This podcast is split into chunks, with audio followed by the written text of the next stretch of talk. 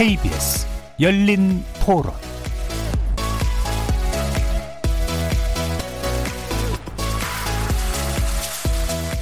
안녕하십니까. KBS 열린 토론 정준희입니다. KBS 열린 토론 매주 월요일은 정치의 재구성으로 만납니다. 더불어민주당과 미래통합당의 새 원내 사령탑이 이번 주에 결정되는데요. 두 당은 각각 오는 7일 그리고 8일 원내대표 경선을 치를 예정이라고 합니다. 여당은 4선의 김태년, 정성호 의원 그리고 3선의 전해철 의원이 출사표를 던졌고요. 미래통합당은 5선의 주호영 의원과 4선의 이명수 의원 그리고 재선의 김태흠 의원이 도전장을 낸 상황입니다. 압도적 여대 야소 국면에서 양당의 새 원내 지도부는 일하는 국회를 만들어 가야 할 동반자인 동시에 권력 견제와 균형의 원리를 구현해야 할 경쟁자이기도 합니다. 원내대표로 누가 당선됐냐에 따라 21대 국회 초반 구도가 잡히는 만큼 경선 결과에 큰 관심이 모아지고 있는데요. 정치의 재구성 농객들의 분석과 전망 들어보겠습니다. 그리고 2부에서는 김정은 북한 국무위원장의 위독설에 이어 사망설을 유포했던 미래통합당 태영호, 지성호 당선인을 둘러싼 논란 자세히 짚어보겠습니다. 여당은 미래통합당 차원의 징계는 물론이고 두 의원의 국회 정보위 그리고 국방위 배제 필요성까지 거론하고 있는데요. 논란을 일으킨 당선인들 누구인지 그리고 무엇이 문제가 될지 살펴보도록 하겠습니다. KBS 열린 토론은 여러분들이 주인공입니다. 문자로 참여하실 분은 9730으로 의견 남겨주십시오. 단문은 50원, 장문은 100원에 정보 이용료가 붙습니다. KBS 모바일 콩, 트위터 계정, KBS 오픈, 그리고 유튜브를 통해서도 무료로 참여하실 수 있습니다. 시민 논객 여러분의 날카로운 의견, 뜨거운 참여 기다리겠습니다. KBS 열린 토론 지금부터 출발합니다. 살아 있습니다. 토론이 살아 있습니다. 살아있는 토론, KBS 열린 토론. 토론은 라디오가 진짜입니다. 진짜 토론, KBS 열린 토론.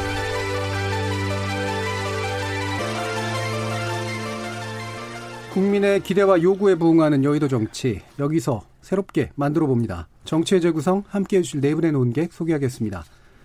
더불어민주당 법률위 부위원장 맡고 계신 현근택 변호사 나오셨습니다. 네, 안녕하세요. 현근택입니다. 자, 그리고 전 대한변협 대변인이셨던 최진영 변호사 함께 하셨습니다. 네, 행복한 5월 최진영입니다.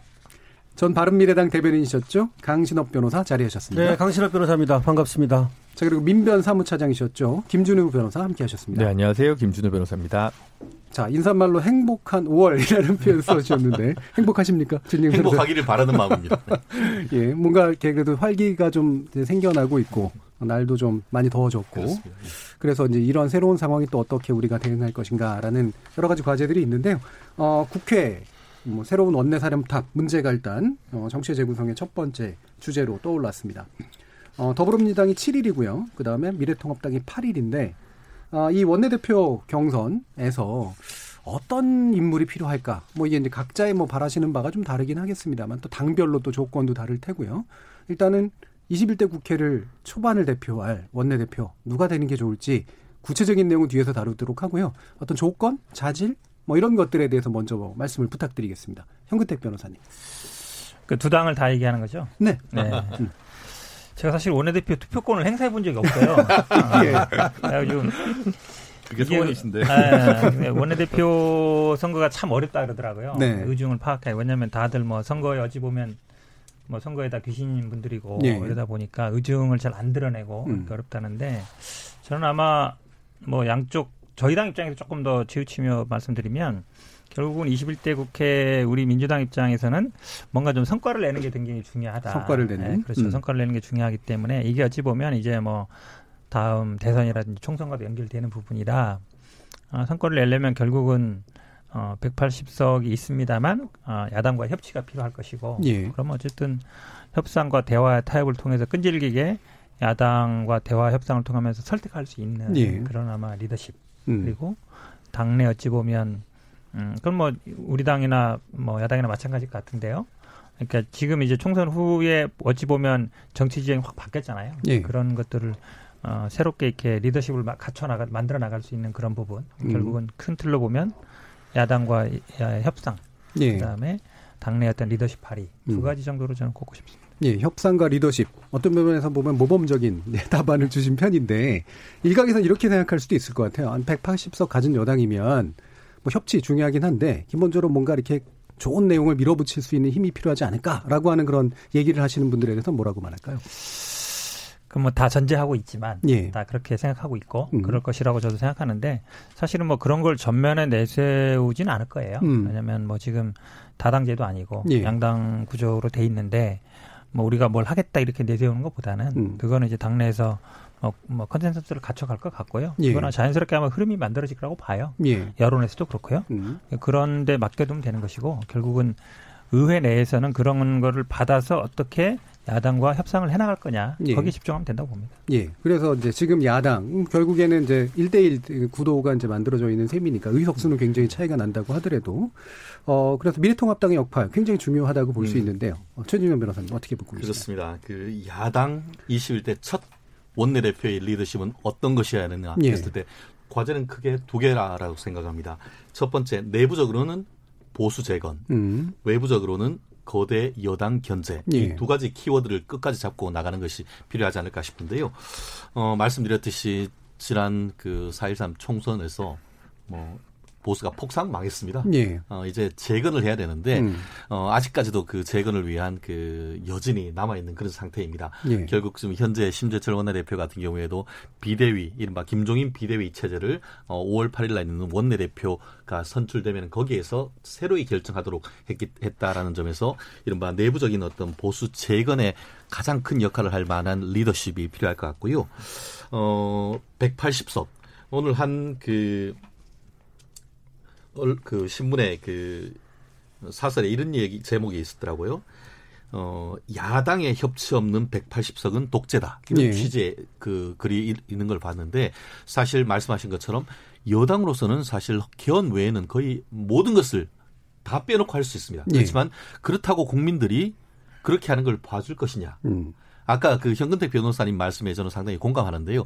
어쨌든 그 민주당 내에서도 본인의 권력은 있지만 권력을 스스로 자제하는 것을 보여주려고 하는 그런 노력을 통해서 국민들의 예. 어떤 독 열심히 가면서도 그 협치의 모습을 보여주려고 할 텐데 그 속에서 어쨌든 어 이 당으로서의 어떤 야당의 선명성과 함께 어떻게든 그 어- 나름대로의 어떤 노련함을 가지고 이 180석을 독주할 수 있는 나름대로의 경륜이 필요하지 않을까 싶은데요. 예. 그러한 점에서 뭐 우리가 그 이른바 초선, 재선, 삼선 하는데 이 선수에도 밀리지 않는 그런 어떤 그 야당 내에서는 그 선택하는데 고, 고민이 하지 않을까 싶은데요. 예. 어쨌든 간에 그 야당으로서의 어떤 선명성과 함께 어려운 가운데서도 어떤 노련한 협상력을 만들어서 이 협상으로 타협을 끌어낼 수 있는 그런 리더십을 가진 사람이 그 누구가 될 것 같은데 이제 그 결정도 며칠 이번 주면 결정될 것 같습니다. 예. 이렇게 이제 말씀 주시다시피 180석을 가진 여당 같은 경우에는 사실은 어느 정도 마음대로 할 수 있지만 마냥 마음대로 하는 모습을 보이게 되면 국민적 반항이나 그렇죠. 저항이 좀 있을 테고 또 야당 같은 경우에도 거의 유일하게 할 수 있는 게 말 그대로 이제 판을 그냥 뭐 난 같이 못하겠어라고 얘기하는 건데 또 그대로 하면 지난 어떤 국회에서 나타나듯이 또 국민적인 반감도 있을 테고 이게 아마 입장마다 조금씩 다르겠지만 이게 어떻게 화합될 것인가라는 문제일 것 같아요. 강신호 변호사님. 저는 이번 이제 원내대표 뭐 선거를 앞두고 있는데 어쨌든 뭐 당 대표든 원내대표든 이 리더 역할을 예. 해야 될 사람들은 두 가지를 꼭 명심해야 될 것 같아요. 음. 하나는 의회 민주주의, 의회 민주주의. 예, 그리고 또 하나는 당내 민주주의입니다. 네, 네. 사실은 이 당에서 보니까 우리나라는 당내 민주주의가 굉장히 어려워요. 예. 그래서 아, 당의 어떤 그 하나의 방향을 정하면 거기에 다 따라야 되고 음. 당론과 배치되는 의견을 얘기하면 뭐 금태섭 의원 같은 경우도 그렇지만 아, 상당히 어떤 또 터부시 되고 이런 것도 있고 그런데 예. 사실은 국회의원 아시다시피 입법기관이거든요. 한 사람 한 사람이. 그래서 물론 당론도 중요한 것이지만 때에 따라서는 아, 표결의 자율권 같은 것도 좀 보장하는 것이 좋겠고 그 다음에 아, 어차피 이제 그 여당으로서는 180석이나 가지고 있기 때문에 예. 가장 중요한 거는 야당을 밀어붙이는 거 이건 그렇게 중요하지 않아요. 음. 결과적으로는 아, 협상하는 능력 끝까지 아, 끈질기게 그리고 아, 또 쉽게 포기하지 않는 그런 어떤 협상 능력을 가진 사람. 그다음에 또 하나는 여당의 원내대표는 당 정청 소통 능력이 중요해요. 당 정청. 아무래도 음. 우리나라는 대통령의 능력이 대통령의 권한이 예. 또 행- 청와대의 어떤 그 권한이 너무 크다 보니까 사실은 지금까지 의회가 거수기 역할에 음. 그치는 수가 많았거든요. 근데 이번에는 그렇지 않을 수 있는 확실한 어떤 그런 토대가 마련이 됐어요. 네. 그리고 원내대표가 뭐 국무총리 정도의 어, 권력을 가질 수도 있다 이런 얘기도 나오지 예, 예. 않습니까? 음. 그래서 이번에야말로 의회가 음. 정치는 의회가 하는 것이거든요. 그래서 주도권을 잡고 청와대에 밀리지 않는 그런 네. 어떤 소통 능력을 발휘하는 그런 어떤 여당이 됐으면 좋겠고 야당은 하여튼 중요한 것은 뭐냐면 끈질기 협상하는 능력입니다. 예. 뭐 표결에 들어가 가지고는 이길 수 없으니까 표결에 들어가기 전에 음. 협상을 통해서 두 개 주고 하나 얻고 이런 능력이 좀 그렇죠. 필요하다고 봅니다. 예. 자, 이렇게 협상의 묘가 상황에 따라서 상당히 좀 달라질 수밖에 없는 그런 측면이 있는 것 같은데 김준우 변호사님은 그래서 야당 원내대표가 훨씬 더 어려운 것 같습니다. 예. 여당은 뭐 할 수 있는 것들도 많고 해야 될 일들도 많은 반면에 야당은 크게 가진 것 없이 명분과 구호, 레토릭을 통해서 뭔가 해내야 되잖아요. 대국민 설득을 해야죠. 그렇죠. 그러면서 국민을 설득하면서 여당을 설득하면서 음.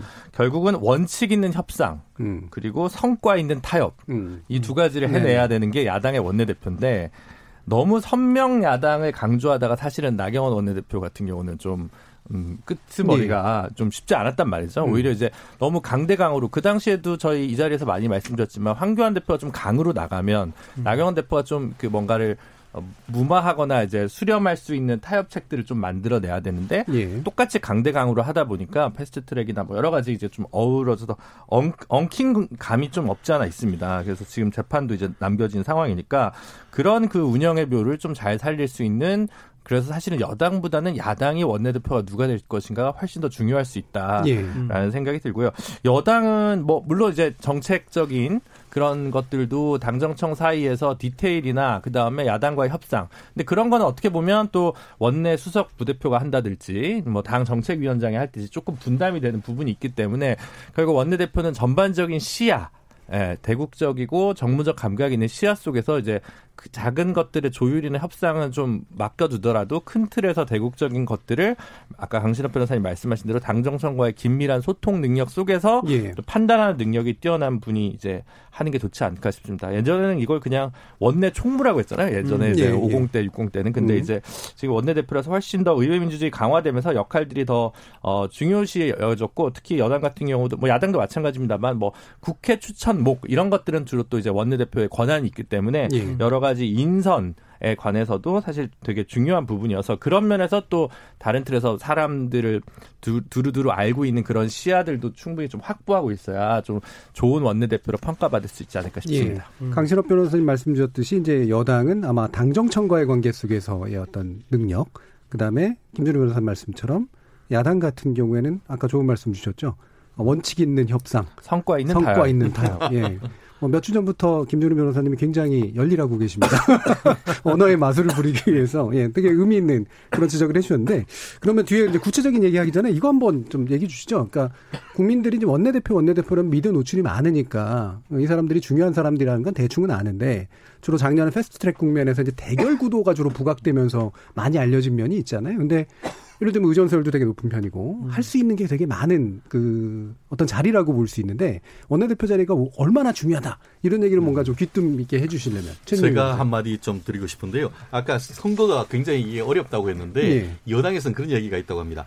대한민국 모든 선거 가운데 가장 예측하기는 어려운 선거가 음. 여당 원내대표 선거다 이런 얘기가 있는 것 같은데요. 예. 그만큼 이제 그 이 선거의 달인들 아닙니까? 벌써 예. 선거에 대통령 그 국회의원 선거에 한번 나오는 것 자체가 쉽지 않은 건데 말씀하신 것처럼 옛날엔 floor leader 원내 총무라고 했지만 지금은 이제 원내 대표 음흠. 사실상 그 지난번 그 어, 미래통합당의 황교안 대표 같은 경우에는 원외였지 않습니까? 그렇죠. 그러다 보니까 이 정기국회나 임시국회에 들어가면 실질적으로 어떤 장수 중에 최우선 장수는 원내 대표일 수밖에 없는 그런 상황이 네. 되는 것이거든요.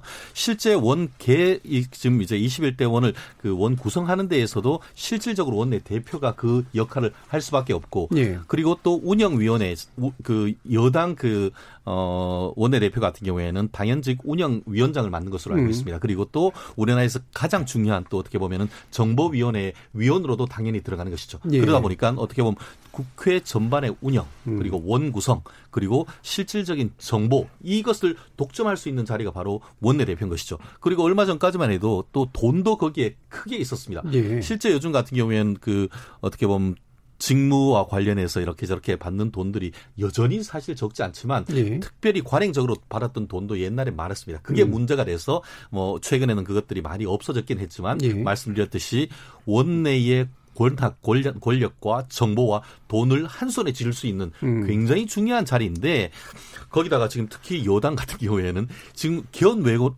빼고는 다 할 수 있단 말이에요. 음. 그렇다고 하면은 이제 그 이번 물론 뭐 특히 총선 과정에서는 일종 지분까지도 챙길 수 있는 이 공천권까지는 있었, 있- 있은 반면에 이번엔 지금은 지금은 당장은 없지만 예. 다가오는 내년 대선, 내후년의 대선 과정에서 후보를 결정하는데도 여당 원내대표건 야당 대표건 보통 임기가 1년이잖아요. 예. 그 사정 과정 속에서 이 대선 후보를 만드는 과정에서도 굉장히 큰 역할을 하기 때문에 음. 그 역할은 정말 엄청난 것이 아닌가 저는 그렇게 봅니다. 네. 저는 근데 음. 지금 정확하게 지적하셨는데 사실은 원내대표 힘이 막강한데요. 음. 유일하게 없는 게 이제 공천권이죠. 공천권. 공천권인데 그게 정확하게 지적하셨는데 그 다음에 이제 대선 후보 얘기는 좀 다른 얘기 같아요. 네. 제가 보기에 왜냐면 결국 당 대표 의 가장 큰 권한은 공천권이고 음. 그 다음에는 대선 후보를 직접 만드는 건 아니지만 경선 룰이라든지 아니면 예. 그런 언제 하- 어떻게 할 것인지 그런 걸 정하는 거는 당 대표의 몫이에요. 그러니까 원내 대표가 대선 후보까지 만든다는 거는 제가 보기에 조금 음. 아닌 것 같아요. 예, 뭐그 부분에선 뭐 견해 차이가 충분히 저도 이제. 당에 예. 있어 보니까 당 대표의 권한 중에서 지금 마침 얘기 나온 것처럼 공천권이라고 하는 거는 어마어마한 권한이에요. 예. 다시 말하면 비례대표를 누구 시킬 것인가를 결국 당 대표가 결정하게 돼 있어요. 예. 물론 뭐 최고위원회다 있, 지만 결과적으로는 이제 당 대표의 의사가 반영이 음. 되는 것이거든요. 근데 이제 원내대표의 권한이라고 한다면 상임위원장 배분이라든지 예, 예. 아까 뭐 최 변호사 얘기한 그거 외에도 이런 것들이 굉장히 큰 것이죠. 음. 그거 말고 사실은 의회 안에서 뭐 지금 여당 같은 경우는 180석인데 이 의원 하나하나를 사실은 자기들과 교류하면서 네 사람으로 만들 수 있는. 네, 네. 그러면 원내대표를 하게 되면 나중에 음. 소위 대권을 꿈꿀 수 있어요. 음. 그래서 과거에도 김영삼 대통령이라든지 원내대표를 거쳤지 않습니까? 예. 그래서 원내대표는 사실은 대권으로 가는 지름길이다. 음. 이렇게 얘기할 수도 있는 것이죠. 예, 그러니까 실제로 행사할 수 있는 권력도 많지만 그렇죠. 그 과정에서 이제 자신의 정치적 입지를 그렇죠. 키우는데도 입지를 이제 어, 언론에. 매일매일 그렇죠. 정말 노출도도 굉장히 아침마다 높고. 나올 수 있는 게 원내대표. 예. 대부분 그리고 원내대표를 하면요. 그 다음에 당 대표를 그렇죠. 거의 나가게 그렇죠. 되고 음. 저희 당에서도 아마 8월에 이제 전당대회를 앞두고 있는데 지금 당대표 후보로 거론되는 분들이 1기, 2기, 3기 원내대표 했던 분들이에요. 대부분. 예. 예. 그러니까 말씀처럼 이제 의회가 그러니까 의회 정치가 또 그러니까 의회 민주주의에 있어서 정치의 핵심이고 정치가 벌어지는 공간이고 그 정치의 핵심이 또한 이제 이 원내대표라는 자리가 이제 만들어내는 그런 측면인 것 같은데 영미계 그 의회 같은 경우에는 원내대표를 휘비라는 휘, 표현을 쓰잖아요. 네. 예, 그 채찍 들고 이제 채찍, 쭉 몰아가는 WHIP. 예. 그래서 그런 식의 리더십 같은 경우도 굉장히 중요한 의미를 갖는 그런 어, 직위인 것 같습니다. 그래서 여당 제일 중요한 이 여당의 원내대표 누가 될까 이제 관심이 있을 수밖에 없는데 제가 예전에 그 열린 토론 시작한 지 얼마 안 돼서 어 그때 이제 원내대표 공선 문제가 있었는데 그때 김태년 의원이 제일 많은 표를 받았어요. 이- 여기 계신 아, 분들한테는. 근데 이인영 어, 의원이 됐단 말이에요. 이렇게 예상이 정말로 어려운 그런 대표적인 선거다라는 말씀이 진짜 맞는 것 같은데 현재 김태년, 전해철, 이제 정성호 의원 세 분이 이제 출마를 하게 됐죠. 어, 뭐 제가 감히 뭐 예측을 하시라고 제가 막 판을 깔아드리진 않겠습니다만 어떤 면이 좀 음, 생각해 볼 만한 요소인 것 같다. 어떤 게 예상에 굉장히 중요한 것 같다. 어떻게 보세요? 여당 쪽이니까 예. 여당 편을 형님 들고 댓글 네. 제가 먼저 그럼 뭐 다마 얘기할 것 같은데요. 왜냐면 지금 말씀하신 것처럼 이제 지난번에도 많이 엇나갔잖아요. 예. 엇나갔는데 음. 그 당시 이제 지금 아마 뭐 많은 분들이 예측하기를 뭐 친문 비문 구도로 음. 보는데 그건 아니었던 것 같고요. 예. 지난번에도 아마 예측이 좀 빗나갔던 거는 우리 당의 뭐 개포는 아니지만 어쨌든 하나의 세력을 형성하고 있는 민평령이나 뭐 더 좋은 미래 이런 예, 예. 데들이 아마 좀 이인영 대표를 밀어줬던 것 같아요. 음. 근데 이제 많은 분들이 그럼 이렇게 최근에 관심을 갖는 게 그러면 이낙연 지금 공명보 위원장을 누굴 밀어줄 것인가? 음. 아, 그거는 제가 보기에 아마 중립일 가능성이 많은 것 같고요. 예. 뭐 의중을 드러내기 쉽지 않은 상황인 것 같고. 그 다음에 지금 뭐 초선이 사실은 비례 후보들은 표권이 없습니다. 당이 음. 다르기 때문에. 예. 그러니까 어쨌든 보면 지역구에 당선된 163명인데 음. 초선이 한 이제 어 68명이에요. 그러니까 41% 정도인데 그 중에 이제 청와대 출신이 한 18분 정도 되고 영입 인사가 한 10분 정도 되는데 그분들이 또 하나의 독자적으로 뭐 이렇게 딱 누구를 밀어주거나 이러긴 쉽지 않은 것 같아요. 예.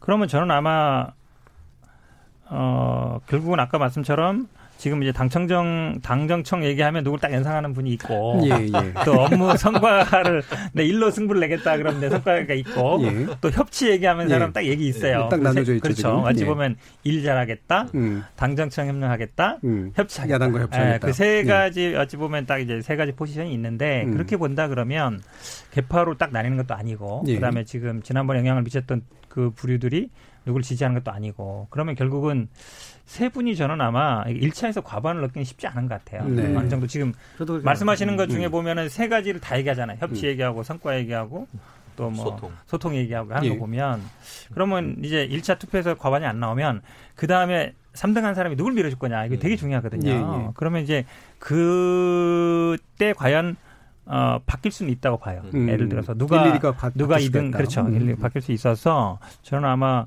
처음에 결국 누가 1, 2등을 하느냐, 3등을 음. 누가 하느냐가 저는 굉장히 중요할 거로 보고 저는 뭐 그래서 결론적으로는 까마야 한다. 예.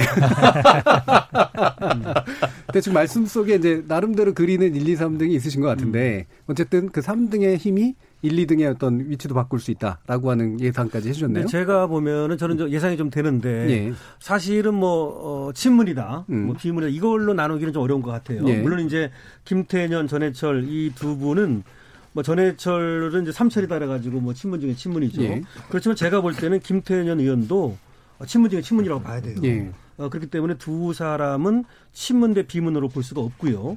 그다음에 정성 의원 같은 경우는 물론 친문에 아주 가까운 사람은 아니지만 오히려 반대로 또 도움이 네. 될 수도 있는 부분도 있고. 그래서 저는 뭐로 보느냐면 코로나 위기, 이 포스트 코로나 예. 이것과 관련돼서 경제 적인 능력, 예. 그러니까 일하는 능력 음. 이것이 상당히 중요한 역할을 하지 않겠느냐. 음. 그다음에 야당을 포용할 수 있는 능력.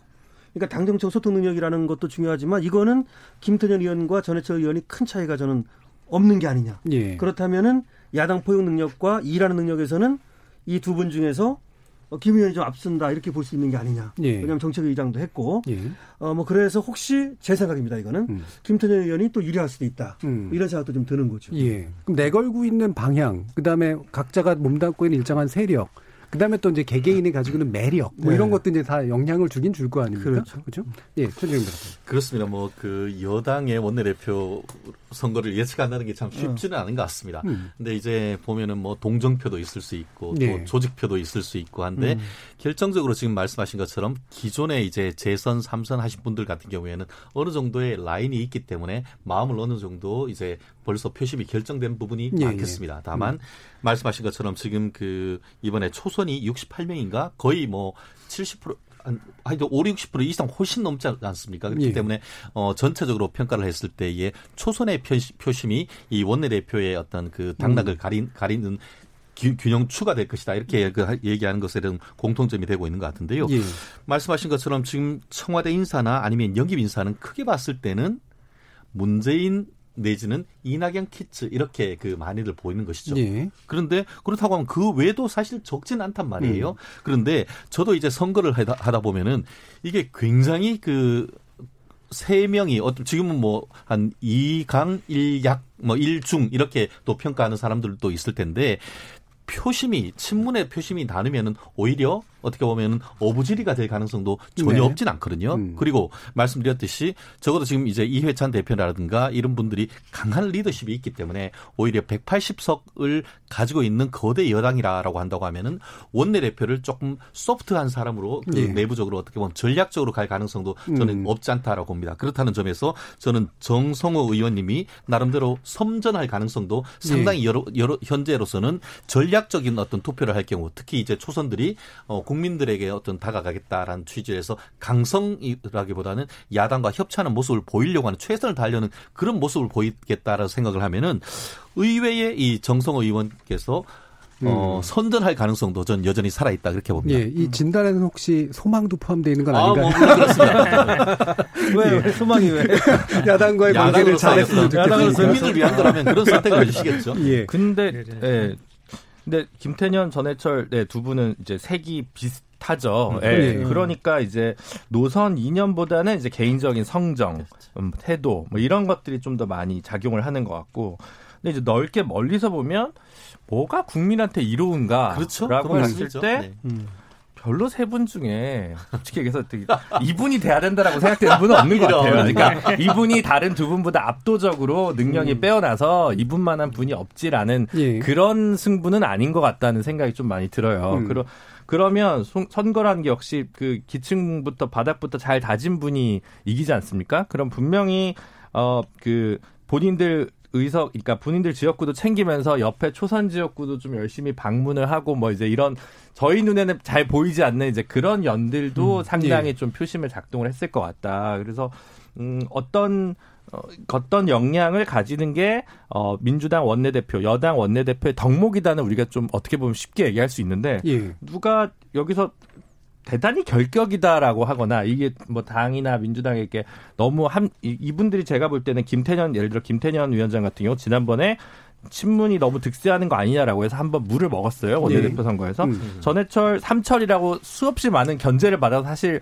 뭐 이렇게 목소리 제대로 높이지도 못하고 2년 동안 숨죽여 온 것 같습니다. 제가 볼 때는 그렇습니다. 정성호 의원도 상대적으로 좀 비주류다 보니까 이제 지난번에 기재위원장을 받긴 했습니다만 그러다 보니까 다 한 번씩 이렇게 수구린 경험들이 만약에 계속 꼿꼿하게 음, 목을 뻗, 뻗대고 있으면 안 될 거라는 건 충분히 아실 그런 경험들이 있으시기 때문에 예. 아마 실제로 물밑에서 선거 운동에서는 다 비슷비슷한 평가를 받지 않을까. 그래서 지금 약간 어 오리무중 아닌가 저는 그렇게 보고 예, 있습니다. 그래서 그 제가 잠깐 음. 말씀드린 예. 6일 날 후보자 합동 토론회 음. 있죠. 예. 7일 날 현장 연설 있죠. 음.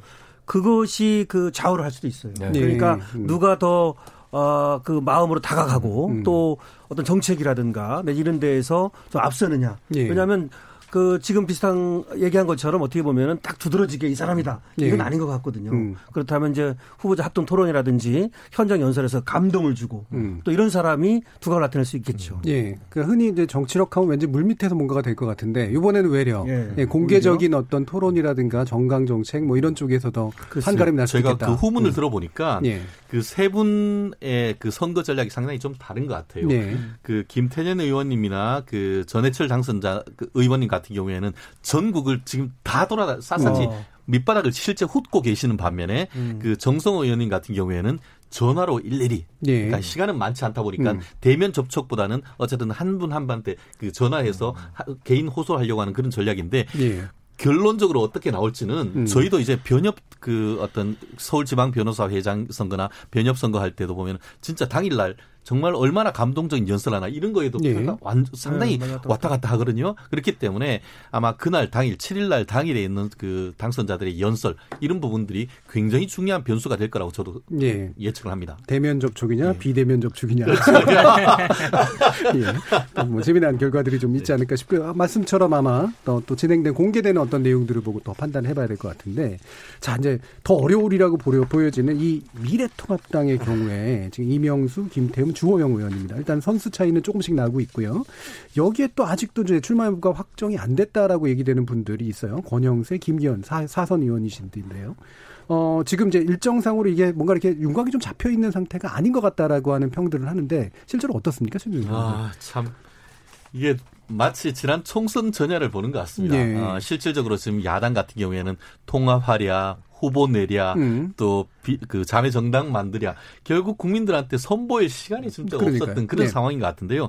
실제로 지금 보면은 뭐 이명수 의원, 사선의 이명수 의원, 또 그, 그 삼선의 김, 그 김태흠 김태흠 의원. 음. 또 오선의 이 조영 의원까지 이제 예. 깃발을 올린 것 같습니다. 그렇지만 그 외에 이제 몇 분 같은 경우에는 뭐 일부 언론 같은 경우에 나오지 않겠다라는 얘기를 하고 있습니다만 네. 지금 8일이 그 이제 투표에도 불구하고 아직까지 이게 후보조차도 음. 특정이 안 됐다는 것은 그만큼 그이 미래통합당의 미래가 과연 있는지 예, 예. 지금이라도 어떻게 보면 좀 정리된 모습을 보여야 되는데 여전히 원내 대표 선거조차도 그렇지 못한다는 점에서 국민들의 주는 이미지가 정말 좀 그 암울한 것 같은데요. 뭐 다른 분들 빼고 어쨌든 지금 깃발을 올린 분들을 봤을 네. 때는 보통 이제 그 원내 대표 같은 경우 는 보통은 삼선 주장을 많이 하시죠. 그런데 음. 여기도 보면은 삼선 김태흠 의원, 예. 사선이 이명수 의원, 이제 오선 같은 경우에 조영 의원이 그렇죠. 나오는 걸 보면은 옛날보다 어떻게 보면은 이 원내 대표에 대한 어떤 그 두는 가치가 음, 훨씬 높아졌다. 더 높아지는 것이 아닌가. 음. 더불어서 지금 그 야당으로서는 이른바 단기 필마로서 어떻게 보면 거대 180석의 여당에 대해서 그 본인이 어떤 몸을 던져야 되는 그런 것이기 때문에 예. 마치 그 홍영표 의원 그 원내대표 같은 경우에는 그때 지금 그 그때만 해도 이제 지난 그 여소 야대였지 않습니까? 거기에 4대 1 만들고 해서 머리 다 빠질 정도로 탈모가 있을 정도로 굉장히 힘들었다고 하는데 예. 아마 이번 21대 국회에서 여- 야당 제1야당의 원내대표 자리가 마치 그때의 지금 홍영표 의원의 자리처럼 굉장히 예. 힘든 자리가 아닐까 싶은데요. 그만큼 정치력을 갖춘 사람, 경륜은 갖춘 사람, 그리고 또 당내에 제가 말씀드린 어떤 그 보수 재건까지 지금 한꺼번에 다 이뤄내야 되는 예. 그런 그 어떤 힘이 그 있어야 되는 분이어서 과연 누가 될지 그 단 이렇게 단정하기는 어렵습니다만 말씀드렸듯이 선수나 이런 거에서 여당에는 전혀 밀리지 않은 예. 그런 어떤 경력이 있는 사람이 될 가능성이 저는 개인적으로 조금 더 높지 음. 않을까 생각합니다. 이렇게 삼선 이상의 다선 의원이 이제 그 원내대표에 출마를 한다라고 하는 거는 이렇게 해석할 수도 있을까요? 지금 골치만 아프고 힘은 별로 없는 당대표 문제는 일단 접어두고 일단 원내대표부터 해보자. 뭐 이런 생각도 있을 수 있을까요? 저는 물론 이렇게 다른 당은 예. 조금 보이는 것 같아요. 예. 그러니까 지금 아마 미래통합당의 가장 큰 이슈는 뭐 될지 안 될지 모르겠지만 이제 김종인 비대위를 어떻게 할 거냐, 할 거냐 음, 말 거냐. 이거 같아요. 그렇죠. 그러니까 거기에 과연 뭐 찬성이냐 반대냐 아니면 이걸 어떻게 처리할 음. 거냐. 만약에 이 비대위가 잘 안 되면 오히려 원내대표가 굉장히 많은 권한을 가질 수 그럴 수 있어요. 예. 이럴 수 있는데 음. 지금 이제 그전 같으면은 미래통합당 같은 경우는 친박이냐 아니냐 비박이냐 이걸로 이제 어찌 보면 거의 정해졌단 말이죠. 근데 지금은 이제 많이 흐물어졌잖아요. 네. 그렇다고 해서 황교안 대표 사람이 뭐 많은 같지도 않고 음. 그러면 결국은 저는 만약에 지금 언급된 세 명이라 그러면 지금 이명수 의원이나 김태흠 의원은 충청도 예요 지역, 지역 기반 이. 그러니까 음. 그렇게 많지는 않거든요 이번에 예. 당선된 분들이. 근데 주영 의원은 대구에서 됐어요. 그렇죠. 대구 경북 물론 뭐 부산 경남까지 다 하나로 볼 수는 있지만 어쨌든 대구 경북이 제일 많거든요. 예. 그리고 핵심이고. 경쟁을 또 잘해서 이겼죠. 그렇죠. 예. 그렇게 본다 그러면 만약에 이 세 분이 굳- 굳더라 그러면 저는 아마 음. 충청표는 갈리고 음. 대구 경북표를 만약 하나로 가지고 올 수 있고 또 예. 뭐 오선이고 또 그동안 또 이번에 또 어찌 보면 이제 뭐 김부겸 네. 의원과의 경쟁에서 이겨서 그러니까요. 좀 유리함이 실 수도 있다. 그리고 예. 그- 확실치 모르겠는데 아마 김종인 비대위를 좀 그래도 해야 되는 거 아니냐 음. 입장인 것 같아요. 예. 근데 그게 지난번에 보면 꼭 의원들 포함이잖아요. 그러니까 예. 전국위에서 한 두 배 정도 더 나왔거든요. 그렇죠. 188대 이렇게 71인가 이렇게 나온 걸 보면 만약에 주- 이렇게 삼자 구도면 좀 주영 의원이 유리하지 음. 않을까라고 예. 개인적으로 그렇게 좀 네, 제가. 봐도 예. 사실 주 의원은 당 대표로 나갈까 네, 아니면 그러니까. 원내 대표로 나갈까를 음. 고민했을 거예요. 음. 근데 본인이 이명수 의원하고 김태흠 김태흠 의원하고는 달리 어, 김종인 비대위원장을 모시는 것을 처음에 찬성했었거든요. 네. 지금은 조금 기류가 바뀐 것 같긴 해요. 음. 그래서 확실한 그러니까 이제 당 대표는 또 뭐 될지 안 될지도 모르는 거고 비대위원장을 모시게 되면 또 그래서 이제 원내대표 쪽으로 방향을 틀었다고 보고요. 그다음에 또 하나는 강한 야당을 표방하고 있거든요. 그러니까. 예. 그래서 이제 어, 5선이고 그러면 여당에서는 뭐 3선이나 4선 아닙니까? 예. 자기는 5선이니까 음. 선수로 누를 수 있잖아요. 말하자면 음. 그런 것도 좀 생각을 했을 것이다. 음. 그러니까 두 가지죠. 하나는 자기 개인 입장에서도 원내대표로 가는 것이 안전하다. 그리고 또 하나는 당을 위해서도 5선인 주호영 의원 자신이 예. 나가는 것이 여당을 상대하기에 좋겠다. 예. 이런 생각을 한 것으로 보여요. 예. 그러니까 선수도 높고 그다음에 그리고 예. 이 당선도 잘 됐고 야, 강한 야당이라는 그렇죠. 그리고 자기가. 나가면 된다는 어떤 보장. 다시 예. 말하면 이 여당 야당 내에서 미래통합당 내에서 어쩌면 어, 상당 부분 이렇게 좀 기류가 예. 주호영 의원 쪽으로 흐르고 있다. 예. 이렇게 볼 수도 있겠네요. 실질적으로 어떤 예. 의미가 있냐면 지금 조영 의원 같은 경우에는 말씀하신 것처럼 그 김종인 그 비대위원장을 찬성하는 입장인데 음. 이걸 보면 어떻게 김종인 비대위원장 같은 경우에는 전라북도 정읍 출신이십니다. 예. 그 반면에 지금 조영 의원 같은 경우에 경, 경상도시란 말이에요. 예.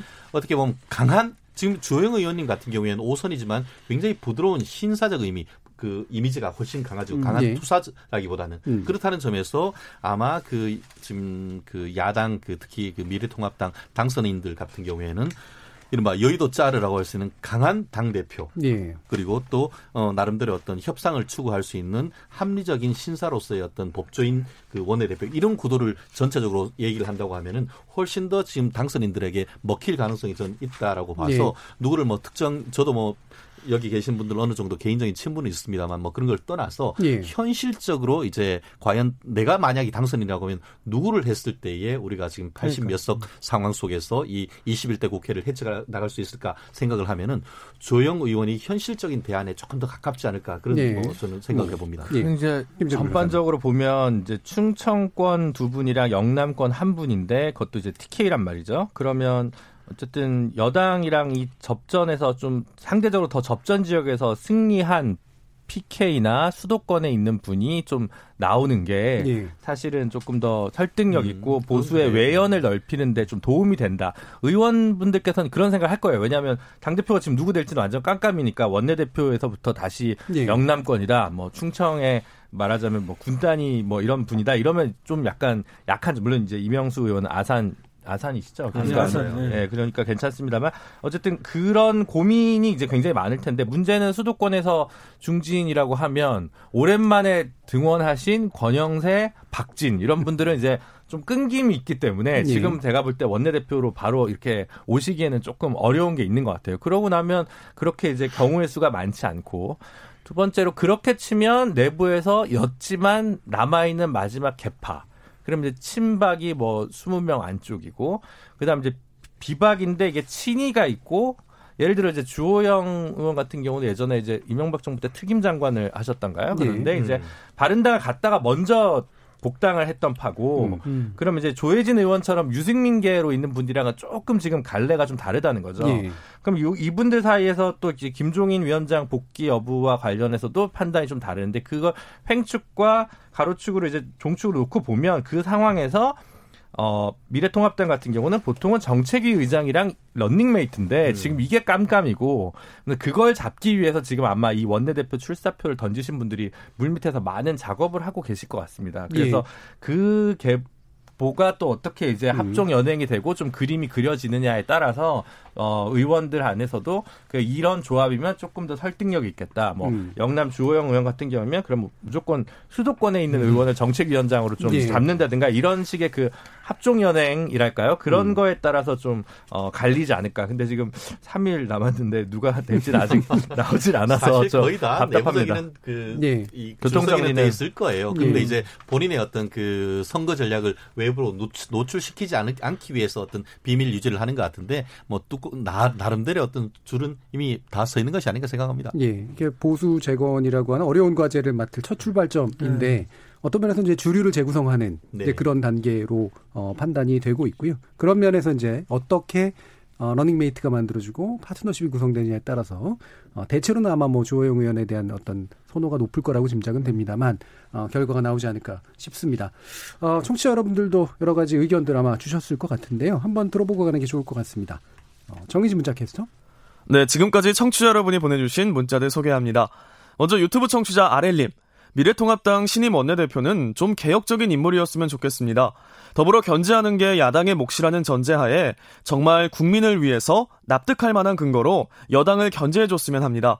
반대를 위한 반대, 발목 잡기식의 견제는 식상합니다. 콩 아이디 7108님. 원내대표가 미래통합당 내 극우파의 목소리를 대변하는 인물이 되지 않을까 걱정됩니다 해주셨고요. 콩 아이디 0140님. 야당 의원님들 여당과 싸워 이긴다고 국민들이 표주지 않습니다. 오직 국민을 보고 좋은 정치를 펼칠 때 국민들이 인정하고 대권에서도 희망이 있을 겁니다. 콩아이디 별밤님. 야당의 막무가내식 반대냐 여당의 독주냐 이 판단은 국민이 하는 거지 야당이 하는 게 아닙니다. 여당과 정부는 항상 모든 책임을 지겠다는 각오로 국정에 임해주시기 바랍니다. 콩아이디 2261님, 미래통합당은 단식 투쟁, 피켓 시위, 장애 집회는 끝내고 논리적으로 국민의 의사를 대변해 여당과 협상에 임해 주시기 바랍니다. 라고 보내 주셨네요. 네, KBS 열린 토론. 이 시간은 영상으로도 생중계하고 있습니다. 유튜브에 들어가셔서 KBS 일라디오 또는 KBS 열린 토론을 검색하시면 지금 바로 토론하는 모습 보실 수 있습니다. 방송을 듣고 계신 여러분이 시민 농객입니다. 계속해서 청취자 여러분들의 날카로운 시선과 의견 보내주세요. 지금까지 문자캐스터 정의진이었습니다.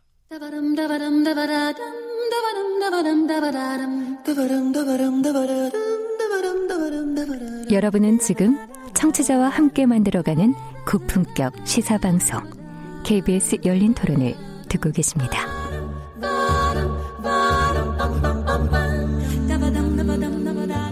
KBS 열린 토론 월요일 코너 정치의 재구성 함께 하고 있습니다. 김준우 변호사, 강진업 변호사, 최진영 변호사, 현근택 변호사 이렇게 네 분과 함께 하고 있는데요. 어, 아까 잠깐 얘기하려다 말았습니다만 요거 부분은 간단히 좀 짚고 이제 그 당선인 논란에 관련된 이야기로 들어가려고 하는데요. 어, 지금 20대 국회가 일을 못하는 국회로 이제 보통 이제 돼 있지만 그래도 하반기 끝, 끝나면서는 여러 가지 뭐 추경도 통과시키고 그다음에 여러 법안도 통과시키고 그러긴 했습니다. 그래서 또 한 번 얘기가 나오고 있는 것이 민생 법안 그래도 또 처리하자. 음. 그다음에 이른바 이제 어, 국민 개헌 발안제에 관련된 내용까지도 포함해 가지고 이미 나온 법안이 있으니까 이왕에 통과시키자 이런 얘기를 하는데 지금 이제 심, 심재철 원내대표 같은 경우에는 그거는 새 사령탑에게 맡기자 이제 결국엔 다음 국회로 넘기자라는 얘기로 이해가 되는데요. 이 부분 어떻게 좀 이해하는 게 좋을까요? 음, 일단 그 개헌안이 발의됐다는 걸 잘 모르시는 시민분들도 아직도 좀 많으실 것 같아요. 예. 근데 어쨌든 국회에서 3월 달에 148인의 국회의원들이 발의를 해서 어, 국민이 100만 명 이상 동의를 하면 유권자가 하면 이제 개헌안을 발의할 수 있는 권한을 부여하자라는 내용의 개헌안을 발의를 했습니다. 원래 과반수가 돼야 되는데 그 발의 시점 기준으로 그 당적이나 그러니까 국회의원 어, 배지가 날라간 분들 재보고를 안 하니까 그 당시 기준으로 아마 295명 정도의 국, 제적 국회의원 수가 있었기 때문에 148명으로도 과반수를 채웠던 것이고요. 근데 이제 이 안의 제일 큰 의미는 음, 두 가지가 있는데 역사적으로 보면 국민에게 개헌 발의권을 돌려주는 것은 이게 없던 제도가 아니라 유신 때 없어진 제도입니다. 네. 원래 우리 헌법에 있었던 제도라는 거기 때문에 저는 기본적으로 요런 개헌안이 반영되는 것 자체는 좀 찬성을 하고요. 예. 근데 두 번째로는 이제 근데 지금 갑자기 이렇게 개헌한다니까 좀 어, 뭐냐, 음모 아니냐, 이제 이렇게 보시는 분들도 있는데, 그 이제 해석, 정치적 함의에 대해서는 여러 가지 해석이 나뉠 수 있겠습니다만, 어쨌든 이 안이 민주당 뿐만 아니라 민생당, 그리고 뭐 정의당 뿐만 아니라 미래통합당, 뭐, 김무성 의원을 필두로 해서 뭐 정병국 의원이라든가, 나름, 어, 미래통합당에서 어느 정도 중도 보수를 좀 대표하시는 분들도 상당수 이 발의 안에 포함되어 있다는 것, 그런 예. 함의가 있었기 때문에 애시당초 어 길게 개헌 자체를 어, 미래통합당 쪽에서도 좀 보고 총선 전에 이거를 발의를 했었던 포석이 있었다. 그런데 어 생각보다 많은 의석수 축소가 많이 좀 돼서 음. 요그 개헌안 자체에 대해서 좀 발을 빼는 듯한 형국이 좀 감지가 되고 있고 언론에서도 예. 그걸 좀 보도하고 있습니다. 그래서 저희가 좀 관심 있게 보는 것은 음 이걸 표결 처리를 할 것이냐 그리고 표결 처리를 한다면 신임 원내대표가 미래통합당 누구가 되냐에 따라서 이 안에 대해서 적극적인 입장을 피력할 것이냐 아니면 반기할 것이냐 요것들 좀 어, 관전 포인트로 좀 꼽고 예. 싶습니다. 그러니까 방향성에 대해서는 이제 동의하시는데 네. 이게 이제 그냥 법안이 아니라 결국 개헌안, 부분 개헌안 네. 되는 셈이니까 여기에 대해서 개헌이죠. 그렇죠. 원 포인트 개헌이 되는 셈이니까 이게 상당한 부담감이 있을 수밖에 없잖아요. 최진영 변호사님. 그렇습니다. 저는 음. 좀 전에 김 변호사님 말씀하신 것처럼 유신 때 없어진 것을 구- 없어진 국민의 어떤 개헌 발의할 거를 어, 권력을 돌려주는 정도의 그렇게 중요한 예. 국민 개헌 발안을 어떻게 국민이 모를 수가 있죠? 음. 이번 정부 들어서 가장 중요하게 얘기하는 게 뭐죠? 국민 공론화. 근데 그 이- 이렇게 중요한 거를 발의한다고 하면서 국민 공론화 절차를 제대로 하지 않았다는 것 사실 자체가 과연 개헌안으로서의 어떤 그 국민적인 어떤 그 공감대를 얻었느냐 오히려 실패했다라고 좀 봅니다. 이게 정부가 낸 개헌안인가요? 아니면 의원들이 그게 낸 의원 의원- 의원들이 얘기죠. 음, 실질적으로는 이게 그 어, 강, 강창일 의원이 있습니까? 예, 민주당 예. 의원님이 그 발의를 했는 것이고 거기에 일부 그 미래통합당 전그 예. 그 한국당의 이 의원들도 같이 표를 찍어준 것으로 예. 알고 있습니다. 예. 그렇지만 말씀드렸듯이 이것은 상당히 공작적인 는- 그 냄새가 상당히 많이 나고 공작적인? 우리, 우리 예 그리고 예. 실제로 실제로 2018년 12월달에 그 당시 사당 원내대표가 합의를 하면서 이 선거 제 개편안 한마디로 준 연동형 비례대표제를 넣는 것에 대해서 이제 그 추진한다라고 하면서 제일 마지막에 뭘 넣냐 하면은 예. 그때 나경원 그 어, 한국당 원내대표의 요청에 의해서 마지막에 뭐냐면 그거와 함께 권력 구조 개편에 대한 원포인트 개헌도 동시에 추진한다를 예. 넣었습니다. 그렇다고 하면은 지난번 그 4 플러스 그4 플러스 1 트랙으로 해서 이른바 이 준연동형 비례대표제를 하면은 동시에 그때 합의에 따라서 한다고 하면은 권력 구조에 관한 개헌이 있어야 되는 것이지 뜬금없이 그 지금 와가지고 이 그 국민 발안제를 넣는다는 것은 완전히 어떤 정치적 흐름과 맥락과는 상당히 다른 흐름이기 때문에 이번 20대 국회 마지막에 와서 이런 것을 한다는 것은 어떻게 보면은 21대에 가서 다른 어떤 그 정 어떻게 보면 어, 정당한 절차 내지 국민들에게 어, 정면 돌파적으로 개헌을 한다는 것이 아니고 우회로를 만들어 가지고 개헌을 할그 21대 뭔가 다른 꼼수로 개헌을 하겠다는 예. 그런 어떤 나름대로의 어떤 전략이 느껴지는 그 부분이라서 음. 지금 법조인의 한 사람으로서 이 부분은 상당히 어떻게 보면 의미는 있지만 왜 이런 식의 어떤 절차를 예. 그 거치려고 하는 거에 대해서는 비판적이 아닐 수가 없는 사, 상황입니다. 그러니까 정부나 여당의 음. 방식이 아니라 이제 국민의 입을 빌어가지고 음. 이제 예. 여트에서 개헌안을 예. 발의하려고 하는 그런 시도다 이렇게 보시는 거예요. 제가 봐도 이게 왜 네. 이렇게 발의가 됐는지가 상당히 궁금한데요. 예. 아까 얘기했듯이 2차 개헌 때 사실은 그때는 이제 국회의원 유권 유권자 50만 명이었습니다. 지금 이 100만 명이라는 것이 국민을 말하는 것은 아니고요. 음. 국회의원 선거권자 100만 명을 말하는 걸 거예요. 아마 예. 그래서 이렇게 해가지고 이제 아, 국민 발안 음, 개헌제 이것들을 이제 하자는 건데 그래서 이거는 완포인트 개헌. 그러니까 예. 완포인트 이것만이에요. 그렇죠. 그러니까 예. 예를 들어서 하려면은 이것뿐이 아니라 어, 주민 소환제처럼 국민 예. 소환제 예. 뭐 이런 것도 같이 넣든지 음. 이런 것도 안 들어갔고 그럼 이것을 이제 개헌을 하는 방법을 바꾸자는 거죠. 예. 지금은 이제 대통령이라든지 국회만이 개헌을 발의할 수 있지 않습니까? 그렇죠. 근데 그것은 이제 국민도 하자는 얘기인데 글쎄요 이거는 조금 이것이 왜 이렇게 어, 이런 개헌을 하자고 나온 것인지가 조금 의아하긴 한데 예.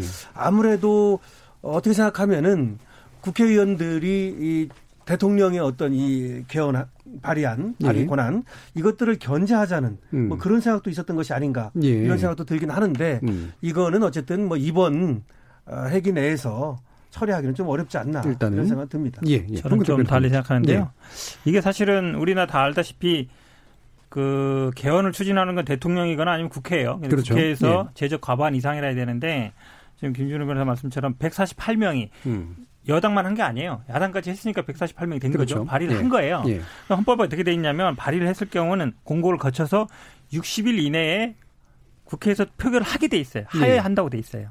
그때는 물론 당연히 제적 3분의 1을 넘어야 되지만 그다음에 이제 국민투표 넘어가는 건데 어쨌든 발의를 했잖아요. 예. 국회에서 발의를 한 거예요. 음. 그럼 국회에서 어쨌든 표결을 해서 이게 음. 가부 결론을 내줘야지. 예. 헌법에도 보면은 60일 내 표결을 하게 돼 있는데 발의만 해놓고 임기 다 끝났으니까 안 한다. 사실은 60일이 음. 기준이 5월 9일이에요. 음. 지금 보니까 3월 6일 발의했으니까. 예. 그럼 5월 9일 전에 스스로 책임져야 될 의무가 있어요. 되든 음. 안 되든지 간에 표결을 예. 해야죠. 근데 그냥 발의만 해놓고 아이 우리 임기 끝났고 했으니까 그냥 모르겠다 해버리면 너무 무책임하잖아요. 하나 여기서 예. 말씀드릴 예. 거는 예. 국무회의 심의도 거쳤거든요. 원래 예. 국무회의 심의 거치게 돼 있어요. 예. 그다음에 이제 공고하게 돼 있거든요. 공고도 했어요. 음. 근데 이거를 아무도 몰라요. 이게 문제예요. 국민이 몰라. 몰라. 이 개헌을 한다고 그러는데 이 중요한 개헌을 나중에 국민투표까지 해야 되는데 언론이 안 다뤄줘서 또 그런 거죠. 그래서 이거 언론도 안 예. 다루고 그냥 깜깜이처럼 국무회의 심의도 거치고 그다음에 공고도 했다니까요. 그래서 맞아요. 5월 9일 그때까지 이제 예. 표결에 붙이게 돼 있는데 근데 이렇게 아무도 모르는 이런 개헌이 추진돼서는 안 되죠. 근데 모른다고 해서 음. 헌법에 어쨌든 60일 내에 발의가 됐으면 표결을 하게 돼 있는데 여론이 안 되고 국민들이 모르니까 표결하지 말아야 되느냐 그건 또 아니잖아요. 네. 헌법 사실 어차피 지금 지금 이제 국회가 또 그 뭐죠 민생당 으로 당적이 됐다가 뭐 이중당적 논란에서 또 사퇴하신 분들이 있어서 지금은 또 제적이 290명일 겁니다. 예. 290명의 3분의 2가 돼야 어차피 이게 국민투표로 그렇죠. 간다는 말이죠. 그러면 그래도 194석 정도가 필요한 것 같아요. 음. 그러면 사실은 그 미래통합당만 반대해도 이건 부결이거든요. 그러니까 예. 현근택 변호사님 말은 어쨌든 절차적 민주주의를 지키기 위해서 표결은 붙여주고 그래서 뭐 그냥 부결되면 아 국민의 마음을 좀 다 못 모은 거에 민의를 쫓아서 미래통합당이나 뭐 또 민주당 의원들 몇 분이 반대하면 반대할 수 있는 거죠. 저는 예. 표결은 좀 하고 심재철 원내대표든 다음 원내대표든 이 부분은 그냥 뭐 개헌안에 동의해 달라는 게 아니라 표결은 좀 붙이는 게 좀 맞지 않나. 저는 예. 그 정도 생각이 국민에게 안, 안 알려졌으면 이제 표결 과정을 통해서라도 이제 뭔가 네. 알려지도록 하는 건 좋은 것 같은데 야당도 부담이 있을 것 같아요. 만약에 표결에 참여해서 반대하면 예, 국민들이 이렇게 개헌 참여하는 거 반대한다는 거야? 이렇게 생각할 수도 있을 것 같아요. 이해관계가 예. 사실은 여야 다 일치한다고 봅니다. 예. 말씀드렸듯이 이거를 부의하면은 아니 국민들한테 알리지도 않고 여당이 마구 밀어붙여 이렇게 될. 것이고 예. 예. 그리고 거꾸로 야당 같은 경우에도 사실 야당 같은 경우에 지금 일부 그 야당의 중진 의원들 같은 경우에 이걸 같이 그 찬성을 했는 것으로 알고 있고 야당 내부에서 특히 야당 지지자들 중에서 굉장히 이 부분에 대해서 비 판적이었던 것으로 예. 알고 있습니다. 그렇기 때문에 그 돈 같이 이게 모내기 하면서 이게 그어 의원 그 도장 찍어 주신 분들도 지금 와가지고 여기에 그 부의해서 찬성한다 현실적으로 거의 불가능한 일이라고 봅니다. 예, 뭔가 이렇게 약간 이제 결국은 눈치고 가야 되는 그런 분위기처럼 되고 있는 것 같은데 어쨌든 중요한 네, 우리 국민에게 어, 권력을 돌려주는 그런 측면에서 중요한 의미가 있기 때문에 이 불씨는 계속해서 좀 살려놔야 되지 않을까 싶은 그런 생각이 듭니다. 이 부분은 뭐 일단 이 정도로 논의하고요. 아, 원래 논의하기로 했었던 지금 태영호 지성호 당선인에 관련된 이야기를 할 수밖에 없는데 일단 이제 태영호 당선인 자체는 이제 오늘 사과를 했- 했습니다. 어, 지성호 당선인은 근데 약간 또 이상한 발언을 해가지고 다시 또 논란이 되기는 했는데요. 어, 기본적으로 지금 미래통합당의 이 두 당선인, 다시 말하면 탈북인 출신인 이 두 당선인이 최근에 이제 김정은 위원장의 어떤 생사에 관련된 그런 약간은 무책임한 그리고 사실 확인이 안 된 이야기를 굉장히 적극적으로 했던 것에 대해서 새로운 논란들이 만들어지는 건 결국은 이분들이 국회의원이 될 사람들이기 때문에 이제 그런 거잖아요. 여기서 어떤 판단들을 하시는지 일단 강신업 변호사님 의견 들어볼게요. 글쎄 일단은 여기에 대해서 뭐 설왕설래가 말이 많아요. 예. 정부라든지 내지는 또 청와대 그리고 여당에서도 계속해서 뭐 비토 어, 비판성 발언을 계속해서 쏟아내고 있고요. 예. 거기에 비해서 또 뭐 어, 야당에서는 옹호하는 발언도 나오고 있습니다만은 또 야당에서도 또 여기에 대해서 뭐, 뭐 부적절하다 이런 얘기도 예. 나오고 있고요. 본인들은 어쨌든 사과를 했습니다. 예. 그래서 태용호 당선자라든지 어, 지영호인가요? 지성호. 지성호 이 예. 양반도 어, 또 어, 사과를 했습니다. 그래서 사과를 한 거는 뭐 잘 됐다고 생각을 하고요. 어쨌든 간에 이렇게 생각을 합니다. 이와 같이 틀린 어떤 허위 사실 유포냐 뭐 이런, 이런 말까지 나오고 있는데 사실은 뭐 허위 사실 유포까지 생각했다고는 보지 않아요. 예. 그런데 자기들이 이제 북한 전문가라고 하는 것을 지금 한탕주의라든지 음. 내지는 성과 이런 것들을 좀 나타내려고 하다 보니까 예. 성급하게 아, 편향된 정보라든지 또 확실하지 않은 정보를 가지고 성급하게 말을 한 것이다. 예. 이렇게 보고요. 이런 것들이 근데 이제 문제는 뭐냐면은 뭐 그럴 수도 있는 거 아니냐, 뭐 틀린 정보라고 하면 그것이 또, 어, 또 사상의 자유시장 경제 이론 있지 않습니까? 예. 거기를 통해 가지고서 걸러지면 되는 것이지 그렇게 뭐 호들갑을 떨 일이 있느냐 이렇게 얘기할 수도 있는데 네. 다만 이제 안보라고 하는 거 또 한반도 평화 이런 것들은 어, 그렇게 뭐 간단하게 얘기할 수 있는 것이 아니기 때문에 예. 부적절하다고 생각은 합니다. 다만 아, 청와대라든지 여당 또 뭐 정부 전부 나서서 이 태용호라든지 지성호 이 사람들을 계속해서 비판하는 것도 어떻게 보면은 그것이 정치적 어떤 공학 예. 아, 그런 것일 수가 있어요. 그러니까 이렇게 얘기한 것을 가지고 어, 이 사람들만 계속해서 나무라게 되면은 오히려 김정은을 옹호하는 듯한 그렇죠. 이런 어떤 또 느낌을 줄 수가 있어요. 사실은 이 김정은 위원장이 오히려 이런 것들을 즐기고 있는 것이 아니냐. 예. 그래서 일부러 20일 있다가 나타나고 또 뭐 30일 있다 나타나고 이런 식으로 숨바꼭질을 하듯 하면서 예. 어떤 우리나라의 국는 분열을 유도한다든지 또 여론을 떠본다든지 예. 그리고 또 이걸 어, 이후에 바로 또 우리를 갖다가 뭐 GP 총격을 가하지 않았습니까?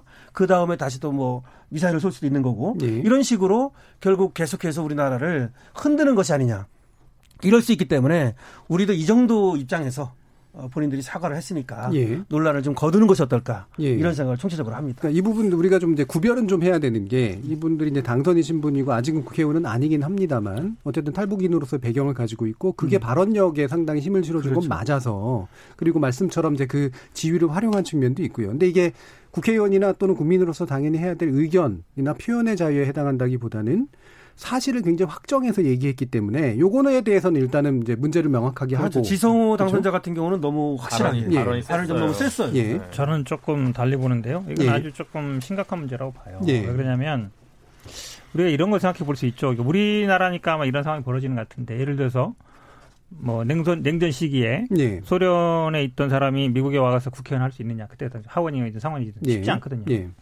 예. 지금은 남북 재치 상황이 끝나지 않았어요. 음. 근데 이분들이 단순히 과거에 어떤 뭐 북한과 관련된 뭐 출신 아닌 북한 전문가로서 뭐 언론에 많이 얘기는 해왔지만 예. 이번에 문제가 되는 건 이분들이 이제 국회의원 당선인이고 음. 앞으로 어찌 보면 국회에서 활동하게 된단 말이죠. 사실은 외국인들이 외국에서 봤을 때 우리나라의 가장 큰 리스크는 북한 리스크예요. 예. 주식 시장이든 경제든 지금은 이제 코로나에 어찌 묻혀있지만 과거까지 봤을 때 우리가 한 4, 50년간은 북한에서 뭘 했다 그러면 주식 시장이 술렁거리고 한단 말이죠. 예. 이번에도 사실 이분들의 말 하나하나에 굉장히 우리나라가 어찌 보면 흔들린단 말이죠. 음. 저는 그런 거에 대해 책임 자유롭지 않다고 봅니다. 그래서 사실은 이번에 보니까 이분들을 고발했어요. 명예훼손으로. 시민단체. 그렇죠. 시민단체. 네. 고발을 했는데 원래 이제 명예훼손죄는 당사자의 의사를 그렇죠. 빨리 예. 봐야 돼요. 근데 어찌 보면 여기 피해자가 김정이라 볼 수 있는데 예. 의사 표현 할 수 없죠. 예. 하지만 이 사람이 또 처벌하지 않겠다는 표현도 할 수 없어요. 예. 그러면 이, 이분들이 실제로 허위 사실이면 처벌될 가능성도 있어요. 음. 당선인은 국회의원이 아니에요. 예. 면책권 없어요. 그 상황이기 때문에 저는 그러면 이게 과연 검찰이든 아니면 법원에 만약에 저는 뭐 기소가 될 수도 있다고 보는데 어, 법원에서 뭐 조회할 수 있는 것도 아니고 예. 나는 법적인 문제 된다고 봐요. 예. 그거에 대해 자롭지 않다. 예. 그리고 단순히 일- 일종의 저는 도롱뇽 소송처럼 되는 건가요, 그러면? 음, 그럴 수도 있는데 어쨌든 예. 국내에서는 제가 보기에 뭐 처벌 저게 가능성이 있다고 예. 보고 그다음에 다음에 지금 저는 아마 이분들이 또 이제 쟁점이 우리 당에서도 그런 국회 정보위라든지 아니면 국방위 같은 데서 저는 이분들이 스스로 안 가는 게 맞다라고 봐요. 이런 네. 상황이. 왜냐면 이분들이 굉장히 또 뭔가 어쨌든 근거가 있는 것 같고 대북 관련 정보 있는 것처럼 뭔가 뭐 그쪽 내부 정보에 의하면 이렇게 됐다고 말을 했단 말이죠. 예, 우리 예. 그럴 거라 생각하고 음. 그럼 그분들이 어떤 사람들이냐라고 우리가 궁금하지 않을 수가 없는 거예요. 물론 예. 예를 들어서 그분들을 뭐 의심한다기보다는 그래도 누군가를 통해서 들었으니까 이 말을 하는 거잖아요. 예. 그 사람이 과연 어떤 사람인가 음. 우리가 궁금하지 않을 수가 없어요. 예. 그럼 이분들이 예를 들어서 그분들하고 평소에 소통을 하고 있는 거잖아요. 그러면 북한 관련 정보라든지 아니면 우리나라의 민감한 정보들이 국방이라든지 정보위에서 나오게 돼 있는데 그 사람들이 그럼 이 사람들과 소통 안 한다는 보장이 있느냐? 예. 저는 그런 부분에 우려가 있기 때문에 이거를 법으로 제한할 수는 없어요. 음. 제한할 수는 없지만 이번 일을 계기로 해서 어쨌든 민감한 정보를 다루는 국방이나 정보위 같은 데는 스스로 좀 안 가는 게 저는 맞겠다라고 봅니다. 예, 이 부분 변호사. 어, 최진정입니다. 저는 완전히 그 상반된 의견을 가지고 있는데요. 예. 사실 이 논란은 예전 그 지난 정권에서 해산된 통합 진보당 의원들이 이 정보위원회라든가 국방위원회로 들어갈 때에 논란이 됐었습니다. 예. 그때는 우리가 한, 그 논란이 충분히 될 수가 있었죠. 왜냐하면은 그분들은 강령상 사실상 북한과의 어떤 그런 적극적인 어떤 교류 그리고 어 실질적으로 그분 같은 경우에는 뭐 반잠수정 타고 북한까지 갔다 온 그런 분들이었단 말이에요. 그러면서 계속 북한과의 어떤 그 조율 주파수를 맞추려고 하시는 분이었던 반면에 지금 지성호 그리고 또 태영호 당선자 같은 경우에는 그런 분들입니까? 이분들 같은 경우에는 온 가족과 자기 생명을 걸고 탈출하고 본인들의 그 북한 사람들의 인권을 위해서 노력하는 사람들입니다. 그리고 그분들 그것은 또 이번 선거를 통해서 검증까지 거쳐서 특히 그 태영호 공사 같은 경우에는 국민의 선택을 받아서 당선된 사람입니다. 예. 그런 분들에 대한 어떤 그 아까 말씀드린 것처럼 해산된 통합진보당 의원들이 정보위원회라든가 국방위원회에 들어갔을 때의 논란과 이것은 완전히 차원이 다른 문제입니다. 예. 어떻게 이런 부분 한마디로 본인의 생명을 걸고 탈북까지 해서 우리나라의 그 미국의 그 북한에 있는 내부적인 고급 정보를 제공했는 사람들을 이런 식으로 그 표명을 하죠. 특히 지난번 그 민주당의 그 김병기 의원 같은 경우에는 적 적의 스파이 적 이렇게 표현했습니다. 그럼 그럼 저 다시 한번 제가 그 묻겠습니다. 그러면 지금 어 북한이 적입니까? 국회 그 민주당은 북한을 지금 적으로 생각하고 계십니까? 저는 보면은 민주당이 이 부분에 있어 가지고는 오히려 너무 지나치게 이 부분에 대해서 어떤 정치 공작을 하고 있다라고 저는 생각하는데요. 아까 말씀드렸듯이 저는 그, 어, 태영호, 지성호 당선인 좀 더 빨리, 조금보다 반 단계 앞서서 사과를 했었어야 된다고 저는 생각을 합니다. 예. 그렇지만 조금 더 늦어, 약간 밀리는 감이 있어서 이제 그, 감, 그, 어쨌든 밀리는 감이 있었습니다만 어쨌든, 어, 사과를 했고 본인의 어떤 그, 어, 당선인의 무게를, 어, 그, 그, 앞으로 이제 그 느낀다. 이렇게 예. 말씀을 했단 말이에요. 그렇기 때문에 이 부분에 있어서 오히려 민주당은 그럴 것이 아니고 그렇게 탈북했는 사람들을 정보위원회나 오히려 그 국방위원회 넣음으로써 북한에 주는 메시지를 우리는 이런 사람들까지도 이렇게 녹여낼 수가 있다. 그런 것을 보여준다고 하면 오히려 안보에 대한 보수 세력의 어떤 그, 어, 불안감이나 이런 것들을 오히려 한 번에 일수시킬 수 있는 계기가 됐었는데 거꾸로 말씀하신 것처럼 우리 그 변호사님 말씀, 그 강신업 변호사님 말씀하신 것처럼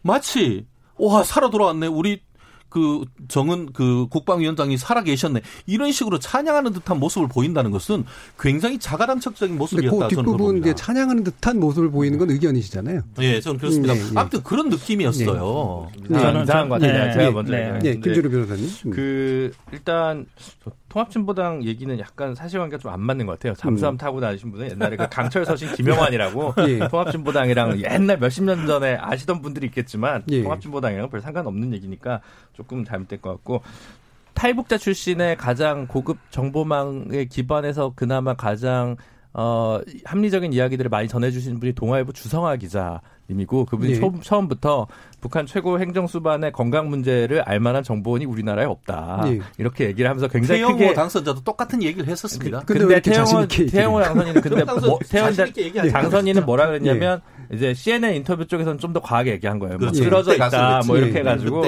그러니까 이제 유혹에 자꾸 시달리는 거예요. 자꾸 마이크가 오는데 할 얘기는 없으니까 맞아요. 말에 예. 이제 인플레가 붙는 거고 태영호 당선인 비해서 더 무명인 지성호 당선인은 더 이게 심한 맞아요. 거죠. 그래서 그러니까요. 주성화 기자가 그런 얘기를 한 거죠. 예. 위관급이 영관급이라고 호가호위하고 다니면서 탈북 마케팅을 하고 다니는 사람 굉장히 많은데 예. 이런 거 좀 자제된다. 이 얘기에 거꾸로 올라간 뭐냐면 이 분들은 딴 사람들한테 사과를 해야 되는 게 아니라 3만 명 탈북민들한테 사과를 해야 되는 거예요. 예. 탈북민들이 어렵게 참정권을 얻어서 이제 당선까지 됐는데 이런 거나 하고 있냐라고 하면 다시는 기회가 오지 않을 수 있기 때문에 물론 이두 분이 최초의 탈북민 출신 국회의원 아니죠. 19대 때 조명래 의원님인가요? 예. 예, 보수정당에서 한 명 있었어요. 근데 그분은 그런 논란 없었는데 음. 이두 분은 왜 이러시냐는 거죠. 그래서 예. 조금 자중했으면 좋겠다라는 것이 1번이고 그리고 이제 두 번째로는 탈북 마케팅 자체인데 옛날에 그 미소 대- 분쟁 대치 시절 아까 현 변호사님 얘기하셨는데 미국에 그때 소련학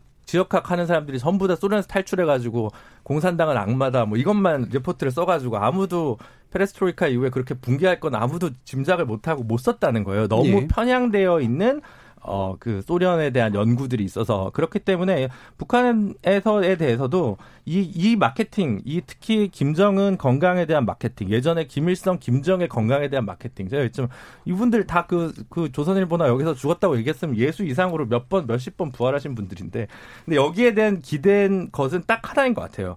최고 지 북한의 최고 지도가 사망하면 북한은 붕괴할 수도 있고 우리는 조속한 통일을 얻을 수 있다라는 그 구례의 관념. 예. 근데 이미 북한 체제는 그런 정도의 체제가 아니라는 것이 판별이 된 상황에서 음. 여전히 남아 있는 그 이상한 관념들이 이 기사들을 재생산하고 확대하고 이랬던 것 같다는 생각이 들어서 좀 씁쓸합니다. 그래서 실제로 원하는 게 남북 관계에 있어서 한반도의 평화라면 그에 필요한 것들이 무엇이고 그에 필요한 정보들과 입장과 관점이 무엇인지를 고민해야지 음. 여기 죽었네 사네 뭐 이런 거 가지고 계속 마케팅하고 있으면 보수도 그렇게 해가지고는 혁신된 안보관과 혁신된 대북관을 못 가진다는 거죠. 제가 한 말씀만- 한 말씀 짧게 드리면- 쟁점만 정리하고 좀 네. 예, 바로 넘겨드리겠습니다.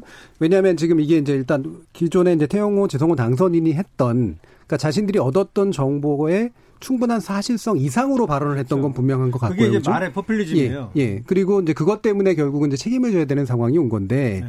그 책임을 예를 들면 지금 민- 그 여당에서 얘기하는 거는 좀 심한 거 아니냐, 외로 공작에 놀아나는 거 아니냐라는 의견을 또 주신 거고 네네. 그게 아니라 현근택 변호사님 같은 경우엔 그런 식의 일들을 벌였기 때문에 따라서 국회의원으로서 바람직하지 못한 일들을 하는 것이 결국에는 국회의원 이후에 어떤 책임을 질 일들에 대해서도 약간 경계하는 게 옳다라는 그 의견을 일단 지금 두 가지는 갈리고 있는 셈이에요. 그렇습니다. 어, 결국 그 부분에 있어서 우리가 왜 이 정보에 대해서 민감해 하느냐 키워드가 하나 있습니다. 핵 단추.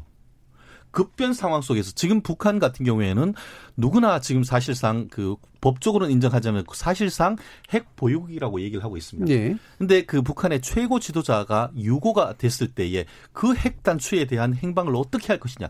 그랬을 때 그, 그와 같은 우리의 국가의 생존의 문제가 달려 있는 그런 문제입니다. 그러니까 더 사실 지난주 되잖아요. 그렇죠. 지난주 같은 경우에는 제가 국민의 알 권리 차원에서라도 예. 이 부분은 정부가 조금 더 그 신중하고 나중에 어떤 그런 정보를 제공할 의무가 있다고 했지만 예. 단순히 알 권리를 넘어서 국가의 생존의 문제가 달린 핵 문제가 달린 부분이기 때문에 그만큼 보수 정권에서는 이 부분 특히 국가 북한 최고 지도자의 안위 건강 문제에 대해서 얘기하지 않을 수 없는 것이죠. 그렇기 때문에 거기에서 그렇게 천착을 해야 되는 것이고 과연 우리나라 같은 경우에는 플랜 A로서의 어떤 평화 통일 이외에 또 어- 어떻게 그 플랜 A만으로 됩니까? 그럼 플랜 B, 플랜 C로서의 어떤 급변 사태에 대한 대응 이런 부분에 대한 주의를 환기시켰다는 것은 것에 대해서는 이 두 분도 충분히 역할을 했다고 합니다. 다만 말씀드렸듯이 그분이 꽃제비라고 했지 않습니까? 지- 지성우 씨 같은 경우에는 네. 정말 부- 그 저기 연예 저기 이제 그 접경 지대에서 정말 생존을 했던 사람이 얼마나 고급 정보에 있었겠습니까? 예. 저도 그렇기 때문에 99%뭐 그런 얘기에 대해서는 저 또한 부적절하다고 생각을 합니다. 예. 그렇지만 그 취지가 뭔지에 대해서는 이 지금 집권 세력인 민주당과 청와대도 좀 진정성을 알아줬으면 하는 예, 바람입니다. 그러니까 급변 사태를 네. 대비해야 되고 중요한 정보기 때문에 더 조심했어야 된다는 의견도 그렇죠. 충분히 있을 수 당연하죠. 있을 것왜 같은데요. 그러냐면 그두 분들이 말하는 게 너무 어찌 보면 구체적이었어요. 예. 당장 뭐 안거나 일어설 수 없다. 99% 사망한 거 확실하고 99%라는 얘기는 거의 일어난다는 얘기예요. 예. 이번 주말에 뭐 발표가 있을 것 같다라고 얘기했단 말이죠. 음. 그러면 결국은 근거 없이 한 얘기가 돼버린 거잖아요. 예. 이분들이 어쨌든 전문가라고 하고 있고 우리는 뭔가 신뢰를 하고 있는데 뭔가 있는 거라고 생각했는데 예. 결국은 없단 말이죠. 이게 뭐랑 연결되냐면요. 사실은 저도 이제 군에서 정부 한 3년 다뤘는데 우리가 2급 비밀까지는 봐요. 근데 예. 1급 비밀 볼 때는 신원조회까지 다 해요. 사실하고 그분이 과연 어느 정도 있는지 이게 뭐랑 연결되냐면요. 미국이 우리나라한테 미국이 갖고 있는 모든 정보를 100%다 안 줍니다. 예. 왜냐? 이게 줬을 때 국내에서든 아니면 그러니까 어찌 보면 미국이 봤을 때 우리나라 봤을 때 이 정보들이 어, 넘어갈 수 있다라고 항상 생각을 해요. 예. 미국의 예. 입장에 봤을 때는 그러니까 100% 확신이 없다는 거죠. 음. 그럼 예를 들어서 국방이라든지 정보위에서 정보를 줄 때에도 어 이게 우리가 미국 애들은 그런 게 굉장히 강합니다. 예. 확실하지 않으면 일단 안 줘요. 이런 부분에서 저는 좀 위험한 얘기일 수도 있지만 이분들이 어쨌든 이번에 별 근거가 없는 게 어쨌든 드러났고 예. 국민들도 앞으로 이분들이 어쨌든 북한 관련 발언을 하는 거 앞으로 신뢰 안 할 거예요. 그건 어쩔 수 없어요. 예. 그렇게 본다 그러면 여기에서 역할, 그러니까 국방이나 정보에서 역할은 별로 없을 것 같다. 예. 왜냐하면 뭐 일단 있음으로써 정보의 어떤 교류에 약간 문제가 생길 수도 있고 또 그걸 통해서 어떤 발언을 했을 때 국민들의 일단 신뢰도 안 할 것 같고 예. 음. 그러고 본다 그러면 국회 역할이라는 게 기본적으로 국민들은 모르지만 국회의원들한테는 제공을 해야 되거든요. 예. 그래야 어쨌든 말씀하신 것처럼 북한의 어떤 급변 사태가 났는지 아니면 예를 들어서 지금 내란 뭐 어떤 문제가 일어났을 때 우리는 모르지만 예. 그래도 국회의원들은 알고 있을 것이라는 걸 우리가 전제를 하잖아요. 예, 예. 그래야만 어찌 보면 국가의 기본적인 비상 사태에도 돌아갈 거라고 전제하는데 예. 그게 흔들릴 수 있다는 것이죠. 예, 예. 그렇기 때문에 저는 스스로 이분들이 아마 뭐 좀 자제하는 게 저는 맞다고 예, 봐요. 그러니까 지금 어 한동안 좀 화기애애하다가 모처럼 후끈해졌습니다. 네. 그래서 1분씩 더 이렇게 강신업 네, 변호사와 김준우 변호사 저는 두 가지를 얘기하고 예. 싶어요. 하나는 물론 이, 이분들이 좀 앞서 나간 거 그리고 사실과 다른 얘기를 한 것은 물론 아, 사과를 해야 하고 또 사과를 했습니다. 그렇지만 정부에서도 예. 국민에게 조금 더 물론 완전히 다 그렇게 뭐 정보를 다 줄 수는 없습니다만은 어, 국민들에게 이 정도 이렇게 혼란이 오고 계속해서 다른 얘기가 나오면 좀 더 정보를 줘야 되는 것이 아닌가 예. 이런 생각이 들어요. 그러니까 그 이상 징후 없다라든가 예, 이런 거. 이상의 네, 그 정도는 정보? 얘기는 했는데 예. 그거보다 조금 더 나가서 예. 근데 그래서 정부가 과연 알고 있는 것인가라는 의구심이 드는 거죠. 예. 그러니까 우리 정부도 또 미국도 마찬가지인데 사실은 이번에 예. 보면은 이 북한의 김정은의 어떤 그 동향이라든가 또는 건강 문제 이런 것들에 대해서는 예. 너무 모르고 있는 것이 아닌가 음. 이런 생각이 하나 들고요.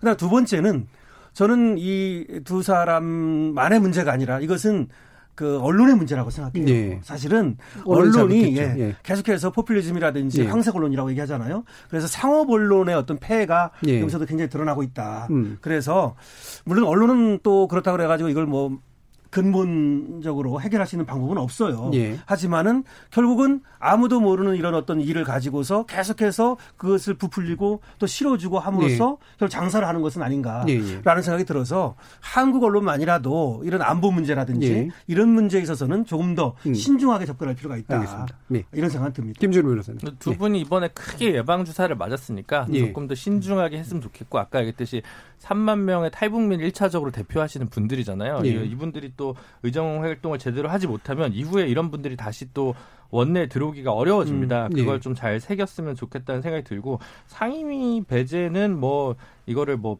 당 차원에서 뭐 정리할 문제는 아니라고 생각하는데 개인적으로는 이분들이 근데 뭐 국방이나 뭐, 뭐 정무위 이런 정보위 음. 이런 거에 뭐 전문성을 갖췄는지는 좀 의문이어서 예. 차라리 뭐 태영호 당선자 같으면 외통이라든가 예. 아니면 뭐 이제 지성호 분은 이제 뭐 뭐 이제 그 취약계층과 관련된 예. 뭐 환복이나 뭐 예. 보복이 이런 데에서 좀 활동을 하는 것이 오히려 좀 가진 경험들을 잘 풀어낼 수 있는 곳이 아닌가 뭐 이런 생각이 좀 듭니다. 알겠습니다. 자, KBS 열린 토론 월요일 코너 정치의 재구성, 어, 여러 가지 이야기들로, 어, 나눠봤는데요. 모두 이 정도 선에서 어. 마무리하겠습니다. 현근택 변호사, 최진경 변호사, 강진업 변호사, 김준우 변호사, 네 분 모두 수고하셨습니다. 감사합니다. 네, 고맙습니다. 감사합니다. 저는 내일 저녁 7시 20분에 다시 찾아뵙겠습니다. 지금까지 KBS 열린 토론 정준이었습니다.